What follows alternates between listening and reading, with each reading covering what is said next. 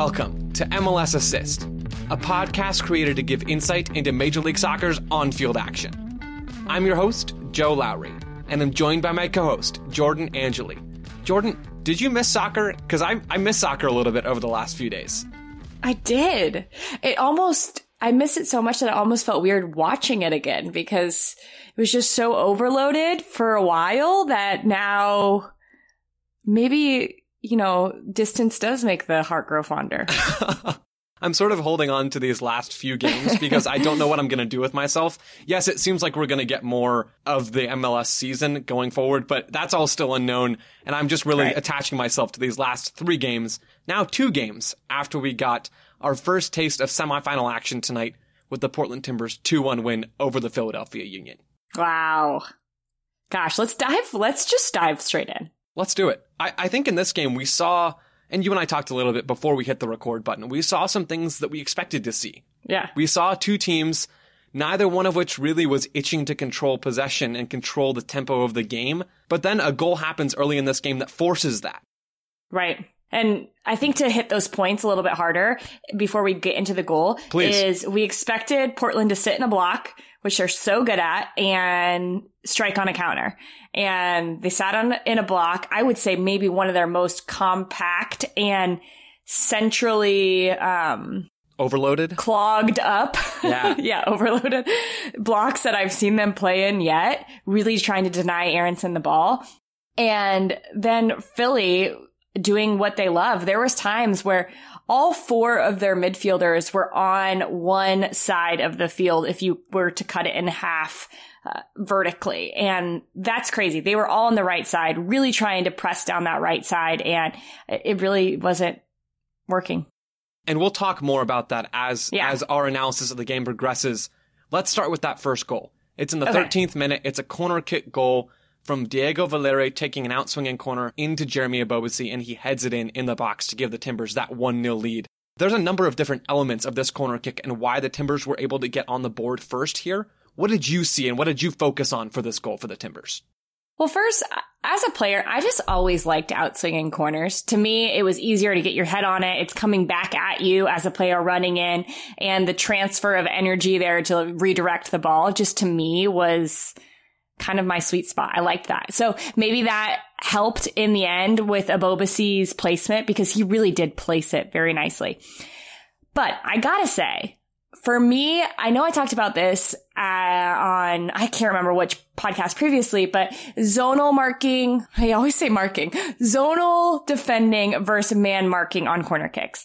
And I know that you're going to talk about the man marking that was a little bit of a misstep there. Because I always Abo- do. Yeah, with Ebobisse and, and Wagner. But for me, I am looking at the zone player. And maybe that's because I was the zone player, right? So I was always, that's where my attention lies. I think Przybylko's one, I think his positioning is too close to the near post. So he's not quite centralized enough because both of the balls, both, when we talk about both these goals, they both went right over his head. If you are the free player, you must go hunt the ball, especially when it's that close to you. So if you are going to head the ball, the more space you have to react and move towards the ball, the better. So honestly, your first step should always be backwards. Backwards, ch- check the fly to the ball and then go to head it. And I think Przybylko just gets caught going forward too quickly. The ball goes over his head and then there's this huge pocket of space that Ebobisse ends up capitalizing on. And that's a lot to talk about for just one little zonal spot, right? and I'm going to do more on the, on the man marking side of things, as you mentioned, to set the scene for how the Union are defending here. They have two zonal defenders towards the ball side of the six yard box, towards the side that Valeri is taking the corner kick from. You talked about one of them, Kacper Przybylko. Towards then the penalty spot, the Union are matched up four for four with four Portland attacking players around that penalty area in the middle top area of the box. And the two guys I want to focus on here for Portland on the attacking side is Mabiala and Ebobisse. Mabiala is the guy in the cluster furthest from Valeri, and Ebobisse is the guy right next to Mabiala. So they're on the leftmost and, and next leftmost player. As Valeri is stepping forward to take the corner kick, Mabiala makes a run towards the ball in front of Ebobisse's marker, and that's Kai Wagner. That run from Mabiala that cuts right in front of Wagner seems to distract him for just a second or, or confuse him, and that forces Wagner or that cues Wagner to take his attention off of Ebobisse. And when you're marking on the box, whether that's zona marking or man to man marking, getting distracted for even a split second is dangerous, and we see it here. We see the difficulty with that here. Ebobisse cuts right in front of Wagner, bodies him off a little bit, heads it into the back of the net, and that's 1 0 to the Portland Timbers. Yeah. A lot of talk about the defensive side of that. Attacking wise, I talked about the corner kick, but Ebobisse, great, great run, great wherewithal, great placement too. You could almost see him watch Andre Blake take a step to his right and head it right back where it came from. It was really smart by Ebobisse and a, a, good first goal into this match. Ebobisse continues to score goals in different ways. Yeah. Head, right. left foot, right foot. It doesn't matter. Maybe it's too small of a sample size. It probably still is. I think he's got now 12, 19 goals for the Timbers in, in the sample size that Fox gave us on the broadcast. That still might not be enough, but man, he can do a lot of different things as a number nine he's good. He's really growing into who he is within this team. And I think that's only going to help him not only with Portland, but maybe one day beyond that with the men's national team. So after the Portland Timbers go up one nothing in the 13th minute, the game settles into what it looks like for the next 77 plus minutes. There was a lot of stoppage right? time in this one too, but it settles into the same pattern for most of the rest of the match. It's Philadelphia's possession versus the Portland Timbers 4-4-2 block. You touched on this already, but I want to go a little bit deeper into that Portland Timbers low block, if you'll indulge me. Yeah, let's go. So the Timbers are defending well. They're blocking off passing angles into Aaronson, into the front two, even into the midfielders, the outside central midfielders, if those guys push forward into the middle, because they're stacking numbers in the three vertical channels on the inside of the field. If you think about the soccer field split up into five different vertical zones, the Timbers were stacked in the middle, trying to force the ball wide into one of those outside channels. The way that they cut off passing angles and funneled the ball out to those spaces where the attacks from the Union are inherently less dangerous, that was such an incredible shift from what we saw from them at the start of the season. When you, Jordan, talked about on this show how many gaps there were in their defensive block and how ineffective they were and how reactive they were in that shape, it was a totally different defensive block from the Timbers in this game compared to those at the start of the season. Yeah, wow. I I remember now that you said that, that game sticks out to me like a sore thumb. Like this is not the same team. They were cohesive and I really do think the addition of Williamson next to Chara allows for them to have that mobility in there. And I know you're high on him and you talked about him being your player of the game and he had a great game. Even at the end, I think he was really pushing to almost score a goal and made it difficult for those midfielders to attack. So good call on that, Joe. Thank you. Williamson, Williamson and Chara both in this game did a lot of sneaky defending. In the middle mm. of that 442 hmm. block, they would so often creep up behind someone, or maybe not creeping up because I'm sure they're coming in with a full head of steam, but they're coming in on the blind side and taking the ball away and either getting into the attack and starting a counterattack, or at the very least forcing the Union to reset their possession and cycle yeah. back and start at ground zero. That was a huge asset for Gio Savarese in the middle of his defensive shape. So this is the right side of Philadelphia's attack that we're talking about and the middle, but really the left side of Portland's defense, right? That's where a lot of the defending was happening, where a lot of the buildups for the union were starting. But one of the things I noticed, and Joe, I don't know if you noticed this too, which tends to happen if you overload one side of the field, you can isolate on the other, mm-hmm. right? And there were isolations happening. I counted four in about a 20 minute span right after the goal into what, gosh, the 30 something minutes there. Uh, Wagner and Duval were getting isolated on the far side. And what was happening is because there were so many numbers forward, for the Union, I actually thought it was not a bad look from them. They would switch the point of attack one time through Martinez from the right side. I believe it started with Bedoya to Martinez, who is sitting a little bit deeper, probably on the edge of the attacking in the middle third. He plays it to his left to Monteiro, who automatically quickly finds Wagner on the far side. Now, th- there's an isolation. Literally no one on the other side of the field, the left side of Philadelphia's attack, except for those two players. So now all these players that were on the right side just shift themselves over and there's four runners in the box for Philly. So this is why I don't mind this look from Philadelphia is because Wagner had a couple, I, I counted two crosses that were inches away from potentially Przybylko or Sergio Santos's head. And I count that as a good look for them because they weren't breaking down centrally, right? So they had to do something different. I'm going to be honest, I didn't notice those overload to isolate patterns, but that is such an effective way to break down a compact defense, right? The Seattle Sounders, I, I, think of this as a Brian Schmetzer thing, not from this past season where they won MLS Cup, but from the year before. So often the Sounders would play stack numbers on the left side and then switch the ball over to the weak side and have their winger run 1v1 versus the opposing left back.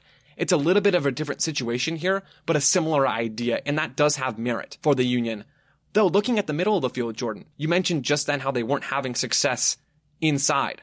And I think a lot of that was because they were too static in those central areas. It was like how you analyzed NYCFC in their matchup against the Portland Timbers in the quarterfinals. NYCFC's attacking players, and in this game, the Union's attacking players in those central spaces were reacting instead of anticipating. Yeah, I I think you nailed it. There there are when teams are in a block, you get into this pattern of moving to the pace of your opponent. And you have to break that habit. I think we saw that with New York City. We saw it here. We saw it with Columbus, I think against Minnesota, is you have to almost one up the level that you think you're playing at because it isn't fast enough. It isn't as anticipating what's it isn't anticipating what's next. It almost becomes reactive because they lull you into this and Portland lulled them into it. Uh, before we go into the second half, because I know we are moving that way, right, Joe? Can I just talk about Blanco for a second? Please. And then Portland? I want to, and then I want to touch on the Union's attacking playmaker. So that'll be a good balance we've got there. Okay. Well, uh, that's funny because I'm really not going to talk about Blanco attacking at all. Oh. In, in the first half, Blanco had 13 either recoveries, tackles, or interceptions. Holy cow. The most of, the most of any player on Portland. Chara had two. Williamson had one. 11 of his recoveries or tackles or interceptions. I used all those defensive um, pieces in one because I think they all showed where Blanco was picking up the ball or intercepting, right? 11 of those 13 were in his defensive half. Six six of them in his defensive third. He was everywhere. And because he played on the left side, which Philly was trying to attack down the right side, it allowed for him to just be sneaky, right? And cut off the passing lane and, and scoop the ball. And then what does he love to do? He loves to be that first point of the counter of playmaking connecting through the midfield or trying to find, I mean, a lot of the times trying to find Valeri, who then was the next option, looking for the next option up. So I just, you know, you think about Blanco and we've talked a lot about the incredible things he has done on the ball going forward. He again was a star tonight, but defensively, like this is a guy who wants to win and will do whatever it takes. He's so good. I, I, I, appreciate that you brought out that defensive side of his game because I'm so caught up oftentimes looking at his work on the ball, on the break, in possession, breaking down blocks.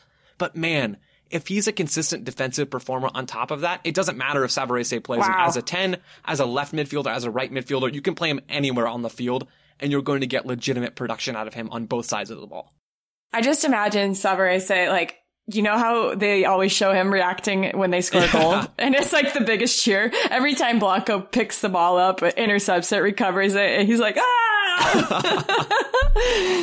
it's beautiful. I can see that so easily too, which is what right? makes it beautiful. He's I'll so touch passionate. On, I'll touch on Aaronson briefly before okay. we move on to the, the second goal and third goal in this game and, and wrap this all up in a nice little bow. Brenden Aaronson, I, I become more and more convinced of this every time I watch him, might not be a number 10 in a 4-2-3-1 or a 4-4-2 diamond like we see him with the Philadelphia Union. All right. Tell me more. Tell me more. I think he might be best suited as a as a number eight in a Manchester City like four three three. Think mm. think a very very very very very reduced Kevin De Bruyne only in terms of his positioning. I want to make that very clear. Imagine Aaronson as one of the lateral central midfielders in a three man midfield, not as a number eight in a six eight ten midfield, but mm-hmm. as one of the two free eights is what a lot of people call them as the outside central midfielders in that shape. the reason why I, I put him there in my head at least is because I don't think he's very good yet at going and anticipating space, like I talked about already, and moving into open pockets and getting on the end of passes from his teammates consistently against a compact block. He's so good when he gets the ball and when he can turn out of pressure. We've seen that over and over again. But I'm not sure he creates those chances and those opportunities for himself to get on the ball in a way that you might want from a number 10. One of the things I didn't see as much from him, and maybe this is credit to Portland in the way they defended, but I also think you're right with his lack of movement and creating space or finding the space is he didn't pull any of those defenders out of a space so then the ball could come into a forward's foot. Hmm. And I think that when when I looked a lot at the way that Philly was attacking, it was in that it's a very, um, I don't know what type of triangle it is where the two points are even and then the other one's like barely above it. You know, it's, I, am not good with my, uh, geometry, obviously. School has been too far away, but it's like a very, uh, slender triangle, mm-hmm. right? Mm-hmm. Where Aaronson almost sits right off the back heel of those two front runners. And if he is a little bit better about running from the central space into that half space that he likes to attack, even sometimes just to run and create space for that next player. I think that might um, pull some defenders out of place. And I don't think we saw that maybe at all until later on in the game. So let's move towards that later on okay. section of this game. Into the second half, the same pattern continues. The Timbers are absorbing pressure, getting out on the break, and that happens more and more as the Union get more desperate to push guys forward. And ultimately, that gets another goal for the Portland Timbers. They get a corner off of a quick transition attack. Diego Valeri's corner finds Blanco at the back post this time after Jose Martinez just sort of dips out and doesn't decide to, to stick with Blanco at the back post. Zuparic knocks down Valeri's corner kick, heads it forward to Blanco, and again, there's no one around, so he heads it in to make it 2 nothing. I think if I'm the Philadelphia Union, I cannot believe that we lost the game off of two corner kicks. Not two counterattacks. If it was two counterattacks, you know, Portland's better than us, right? They're better on the counter. They did a good job of breaking us down, right? But no, two corner kicks. And my issue with this one, you mentioned Martinez, and yeah, that was, I don't know what he was doing. Like, I honestly don't know what he was doing. But for me, it's McKenzie. Hmm. McKenzie was, was marking Zuparic, and he should have won that ball. He should have. And we've talked a lot about McKenzie, and I think he is top class player. He has to make that. He has to make that header. He has to be the first one to the ball, or at least make sure Zuparic doesn't head the ball. So I don't know if he trips up. He looks like he's like almost ducking when the ball gets there to Zuparic. So I'm like, what happened in between that? It's hard to tell, right? Because we only get that one angle. And, um, you know, I'm sure he's thinking the same thing. Yeah. I don't doubt that at all. Yeah. So at this right. point, at this point, it's two nothing after that 70th minute second corner kick goal. Then the Union start to put together a bit of a late push. Wooten comes on for Jose Martinez. That gives the Union another forward in the attack. And then he scores a goal. He scores a goal off of a free kick from Monteiro to make it 2-1. Then Przybylko nearly gets the equalizer. Oh and my it's gosh. a hair offside, if that. So, a so close. Big toenail yeah, yeah. Gotta, got, yeah, gotta go down. Gotta trim those. gotta, yeah, gotta do something there. So it's so close. The margins at the end of this game do end up being really, really thin. Yeah. So I want to talk about a couple of things. I thought Philly, and, and maybe I didn't see this right, but I thought they changed formations a couple times mm-hmm. in the second half. I thought they went to a 4-2-3-1 for a little bit. And the, the Ilsinho special. Yes, the Ilsinho special. But then when Wooten came on, it looked to me like they switched to a five or a three five two and had two front runners. This is what I liked about Wooten, and I, I think it's probably because there are more players in the midfield to play off of. But with those two front runners and the way that Portland was playing, he was checking off the back line into the half space between the lines or even into the midfield. And what that did is it pulled a center back just a little bit off the back line, a little bit. And then that run through by a midfielder, that late run or overlapping, I guess you could call run run to break the back line. I'm going to call it that. Run to break the back line was on. And I think that Philly did a, go- a couple of did it well and executed it a couple of times, but I think it was too late, right? That movement to pull a defender off the back line and have that run to break the back line from a midfielder, it just, it showed you that it could be done, but there just wasn't enough time. It's almost an encouraging glimpse to what the Philadelphia Union could be. Yeah. If they became this team that's very good in transition, they can press effectively when they choose to, and then if Jim Curtin could transition this team into being, I guess, a jack of all trades and doing it all, and I, the more I'm talking about this, the less likely this seems. But maybe even just asking for a few of those movements and, and those runs to drag defenders out of position to make them more serviceable in possession, that could take this team from being a good team to being a really, really good team. Right. Yeah, I'm just thinking about that. A build up on on the right side with both forwards dragging to the right side or pulling their defenders to the right, and then you have Aaronson back post like fading off the the center backs. Right. I think that there are possibilities there, and um, you know, Philly grew through the tournament. And I think that this game didn't show a lot of what we had seen from them, especially in last game, right? We saw them be able to break a team, especially on a counter really well. So, um, I think there's a lot to build off of this for Philly. And I know they probably aren't happy they made it to the semis and then lost, but this is a, a team who, if I'm in the Eastern Conference, I'm watching out for them because they've got a good structure of what who they want to be and uh, what they want to build off of. And that's something that I I think we can say about all four teams, three Yeah. teams now left in this tournament. Looking specifically at the Portland Timbers, and I think this is maybe a good place to close the show. The Timbers are good at what they do. They know who they are and they execute it well. They did that in this game 100%. And when you do those things as a team, when you do what you do well, you're going to be hard to beat. Portland was hard to beat tonight, and they're going to be hard to beat next week when they play in the final against the winner of tomorrow night's semifinal, Minnesota United versus Orlando City. Oh my gosh. It's going down tomorrow, huh? and we'll be here. We'll be here to cover that game tomorrow night. We'll have our our show out late in the evening, maybe early enough before you go to bed. But at the very at the very least, it'll be out in the morning so that you can listen to our analysis of Minnesota United, Orlando City, just like we had out tonight for Portland, Philadelphia. Yeah. And just thank you guys. Thanks for the comments. Thanks for sending us clips. Thanks for interacting with us on Twitter and liking and subscribing, rating, whatever you do, all those things for the podcast. Really, it is, we're really appreciative. You're so much better at, at doing that than I am, Jordan, about giving credit. But yeah, Whatever. seriously, thank you guys for listening. the fact that we talk about Major League Soccer tactics is still mind blowing to Crazy, me. So right? thank you to every single one of you for listening. Jordan, thank you as well for chatting with me, and we'll be back again tomorrow. Thank you, Joe. I'll see you tomorrow.